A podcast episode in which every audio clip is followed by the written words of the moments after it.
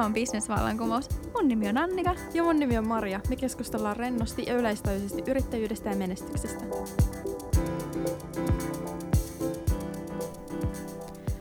Tervetuloa uuden jakson pariin. Tänään me keskustellaan nelipäiväisestä työviikosta, miten se oikein onnistuu ja pysyykö silloin työteho samana kuin viiden päivän työviikossa.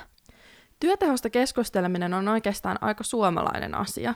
Esimerkiksi kun mä olin äh, siellä Espanjassa työharjoittelussa, mistä me ollaan keskusteltukin yhden jakson verran, niin siellä tämmöisestä työtehosta keskustelu ei ollut ehkä niin arkipäivää, ja esimerkiksi siellä, ei, niin kuin siellä en tuntenut ihmisiä, jotka olisi kokeillut vaikka lyhyempää työpäivää tai niin kuin edes pohtinut sitä, että miten sitä omaa työtehoa voisi kasvattaa. Että heille joku, kun keskusteltiin, miten omaa työtehoa voisi parantaa, niin se oli semmoinen henkilökohtainen asia, eikä nähty sitä sellaisena niin kuin, niin kuin yrityksen yhteisenä asiana. Ja ni, niihin, niille vastaus oli esimerkiksi liikunta. Mitä sä kerroit siitä, kun olit työskentelemässä Espanjassa, niin se ei todellakaan kuulostanut siltä, että niiden työteho olisi ollut mitenkään niin kuin kovin hyvä, koska oli pitkiä päiviä ja talviaikana tehtiin vielä enemmän työtä. Että se kuulosti erityisesti siltä, että, että työntekijöitä halutaan, okei okay, sä olit isossa organisaatiossa töissä ja me haastellaan tässä jaksossa enemmänkin yrittäjiä, mutta kuulosti enemmän siltä, että että työntekijöitä pitää valvoa ja mitä pidempi päivä, sitä parempi, vaikka se olisi saattanut olla just toisin päin. Joo, siellä me, mä ja Annika molemmat kiinnostuttiin tästä asiasta, kun mä huomasin sen konkreettisesti, että kuinka lyhyempi ää, työpäivä oikeastaan nosti niitä työtehoja niin paljon, että mä sain lyhyempänä ää, työpäivänä paljon enemmän aikaan kuin niinä pitkinä työpäivinä. Mm. Motivoituneempi sitä kautta. Joo, ja siis ihan jaksaminen. Että sitten kun tekee varsinkin tuollaista luovaa työtä, niin sit se väsymys silleen alitajuntaisesti kyllä näkyy siinä työn jäljessä, että sitä teki yksinkertaisesti hitaammin sitä työtä, niin sitten siinä pitkässä ajassa ei saanut niin paljon aikaan.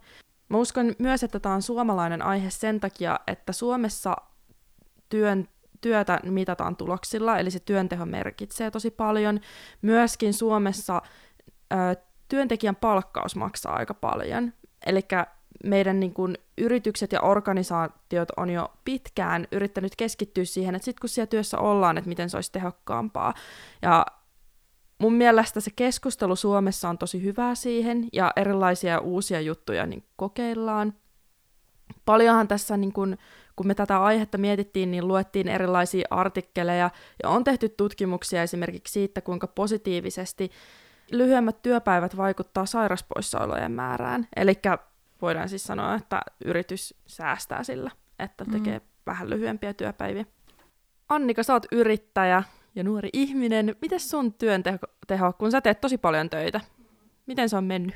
Joo, öö, mä oon totta kai miettinyt tosi paljon tätä työtehoa ja miten sitä voisi optimoida kaikesta hyvin, että jaksaisi ja tekisi tehokkaasti töitä, tulisi, tulisi paljon tuloksia.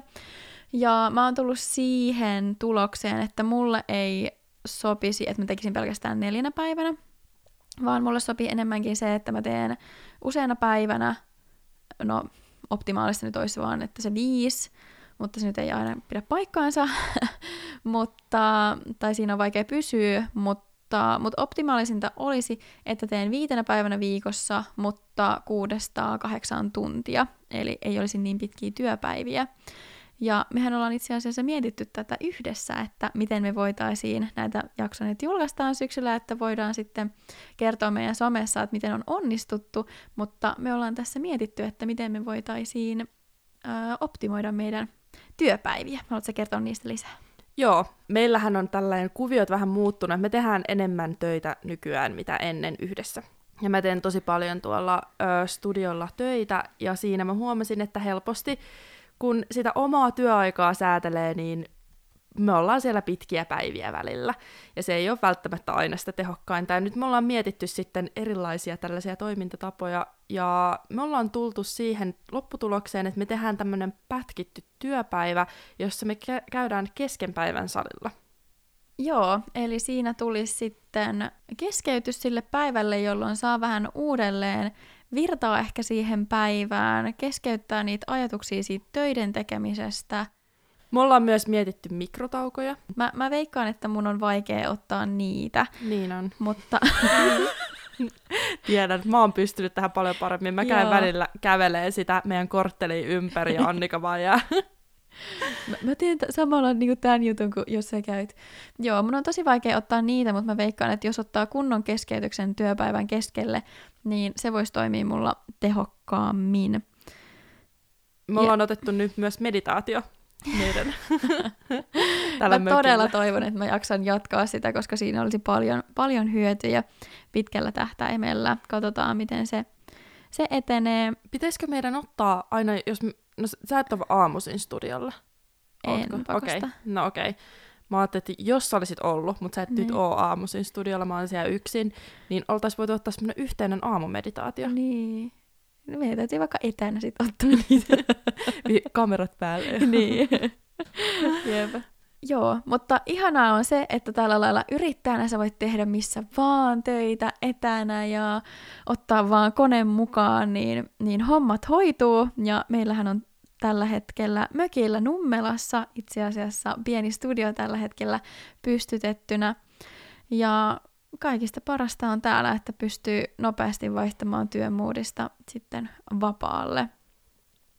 Me ei pelkästään haluttu tuoda tässä jaksossa meidän omia kokemuksia, vaan ollaan haastateltu useampaa yrittäjää ja yrittäjähenkistä työntekijää tähän jaksoon. Mun LinkedIn-postaukseen vastasi henkilö nimeltä Kim Hiekkanen ja hän on tota, novelluspilvipalvelut yrityksestä. Hän puhuu tosi paljon siitä perheen merkityksestä niin kuin nelipäiväiseen työviikkoon ja niistä motivaatioista, että miksi ylipäätänsä on aloittanut yrittään. Että haluaa vähentää sitä työntekemistä ja enemmän aikaa perheen kanssa. Et eihän se pelkästään välttämättä se meidän motivaatio siihen työn tehon lisäämiseen on se, että miksi me ollaan kiinnostuttu nelipäiväisestä työviikosta, vaan että olisi aikaa esimerkiksi omiin asioihin, että se koko elämä ei pyöri sen työn ympärillä. Kyllä, kuten Kim mulle vastasi, niin arvot edellä haluaa mennä. Syö samaa, mitä myyt. Joo, äh, Sanna Marinhan on joskus aloittanutkin keskustelua siitä, että mitäs jos meillä olisi nelipäiväiset työviikot ja kuusi tuntia päivässä. Siinä on osittain varmasti agendana niin tällaiset yhteiskunnalliset asiat, esimerkiksi se, että miten tulevaisuudessa automatisointi vaikuttaa siihen, että kuinka paljon meillä on töitä. Et voi olla, että meillä tulevaisuudessa on sellainen tilanne, että meidän on pakko tehdä vähän vähemmän, että kaikille riittäisi töitä. Mm, aivan. Mä jatkan vielä, että Kim oli myöskin sit vastannut mulle, että ne hetket, kun ollaan töissä, ollaan tosi kiinni siinä ja fokus siellä. Kun ollaan kotona, yritetään olla kiinni ja läsnä siinä hetkessä sekä arjessa perheen kanssa. Ja itse asiassa, ja itse asiassa tätä samaa on myöskin sanonut Tuuli Elina ja Kati Maikki Media yrityksestä, jota me myöskin haastateltiin tähän jaksoon ja he myöskin tekevät nelipäiväistä työviikkoa. He ovat ammattijuontajia, joten he haluavat ja ottavatkin sitten myöskin paljon aikaa palautumiselle näiden keikkojen jälkeen. Totta kai ne on nyt koronan takia peruutettu paljon heidän töitään, mutta aikaa ennen koronaa, niin pieniä lapsia ja raskas työ, niin muutama päivä toimistohommille, sitten pari päivää keikalla ja pitkä viikonloppu lasten kanssa ja palautellessa. Sitten meillä oli myöskin haastateltavana Heli Järvenpää, joka itse asiassa laittoi meille ääniviestin. Mä oon Heli Järvenpää ja mä työskentelen ohjelmistoyritys Sysartissa markkinointipäällikkönä. Meillä on työpaikalla tämmöinen 80-20 käytäntö, joka tarkoittaa käytännössä sitä, että 80 pinnaa työajasta mä käytän siihen mun ydintyöhön ja 20 prosenttia työajasta eli päiväviikossa, niin sen mä saan vapaasti päättää, että miten mä haluan sen käyttää. Toki suositellaan, että se käyttäisi nimenomaan sellaiseen itsensä kehittämiseen, joka vie sitten firmaakin pitkällä tähtäimellä eteenpäin. Tämä käytäntö on ollut Sysartille jo viitisen vuotta, joten tämä ei ole ihan mikään semmoinen eilen keksitty kokeilu. Ja tässä taustalla on siis se ajatus, että se on minun etu ja se on yrityksen etu, että työntekijänä mä saan kehittyä ja opetella uusia juttuja. Ja sitten mä ainakin koin, että kun mä viimeksi hain uutta työtä, niin olihan tällainen etuus, että voi käyttää viikosta yhden päivän työaikaa uusien asioiden haltuottoon, niin ihan mieletön juttu. Joten mulle ainakin tämä tämmöinen joustavuus oli tärkeä asia. Meidän organisaatiossa ei ole esimiehiä, joten mun ei tarvi raportoida tästä opiskeluajan käytöstä mitenkään. Et ainoa semmoinen ohje sille 20 prosentille työstä on, että pitäisi tosiaan miettiä, että ne asiat, mitä vaikka opiskelen, niin olisi sellaisia, että ne hyödyttää paitsi minua, niin sitten pitkällä tähtäimellä myös meidän asiakkaita ja yritystä.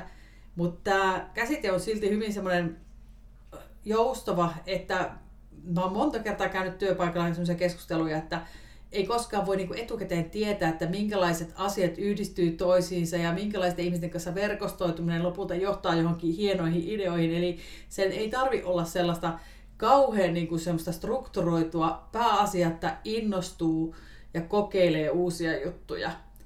Et jollekin se opiskelu voi olla vaikka kirjan lukemista laiturin nokassa. Mä henkilökohtaisesti katon mielelläni videotutoriaaleja erilaisista asioista ja kokeilen asioita omissa ensin kokeilen niin kuin harrasteprojekteissa ja sitten vien ne asiat myös töihin, jos tuntuu, että ne on toimivia.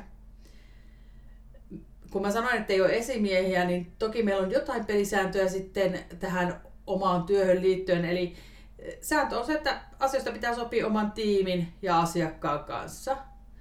Mutta muuten niin voi ihan vapaasti sitten päättää ne omat työ- ja opiskeluajat ja päivien pituudet että siihen ei ole mitään semmoisia rajoituksia tai sääntöjä tai raportointivelvoitteita, että missä ja milloin ja mitä mä opiskelen.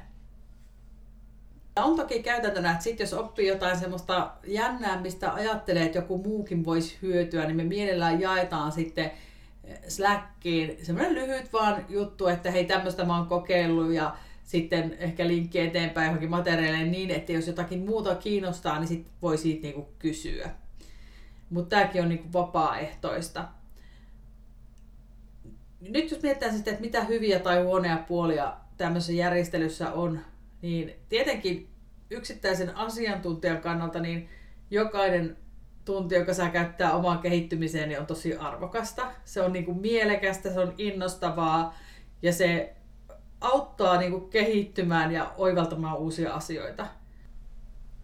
Asiakkaalle tämä on tietenkin myös hyödyllinen juttu, että voi olla varma, että paikalle saapuu sellainen ihminen, joka on ajan tasalla ja kiinnostunut kehittämään juttuja.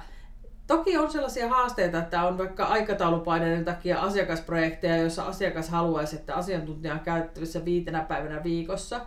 Ja tämä me on ratkaistu niin, että jos meidän asiantuntija joutuu joustamaan sen takia, että ne asiakkaan tarpeet on niin kovat, niin tämä korvataan semmoisella pienellä bonuksella, joka kompensoi sitä, että sä uhraat sitä sun opiskeluaikaa asiakkaan hyväksi.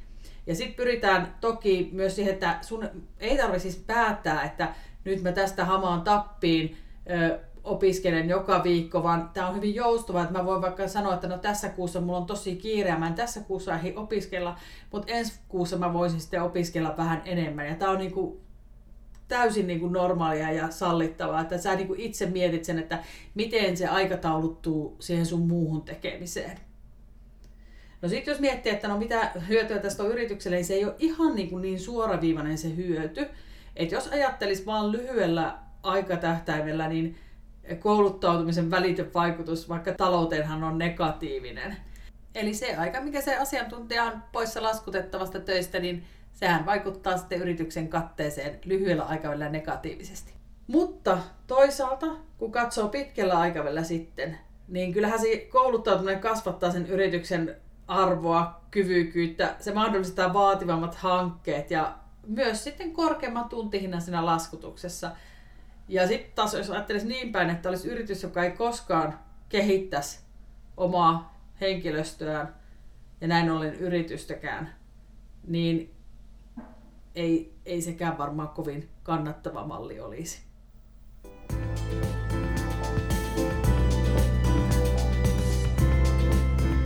Mä oon kuullut, että monessa IT-alan yrityksessä just tollanen, että perjantai käytetään omien ideoiden ja itsensä kehittämiseen on tosi yleistä.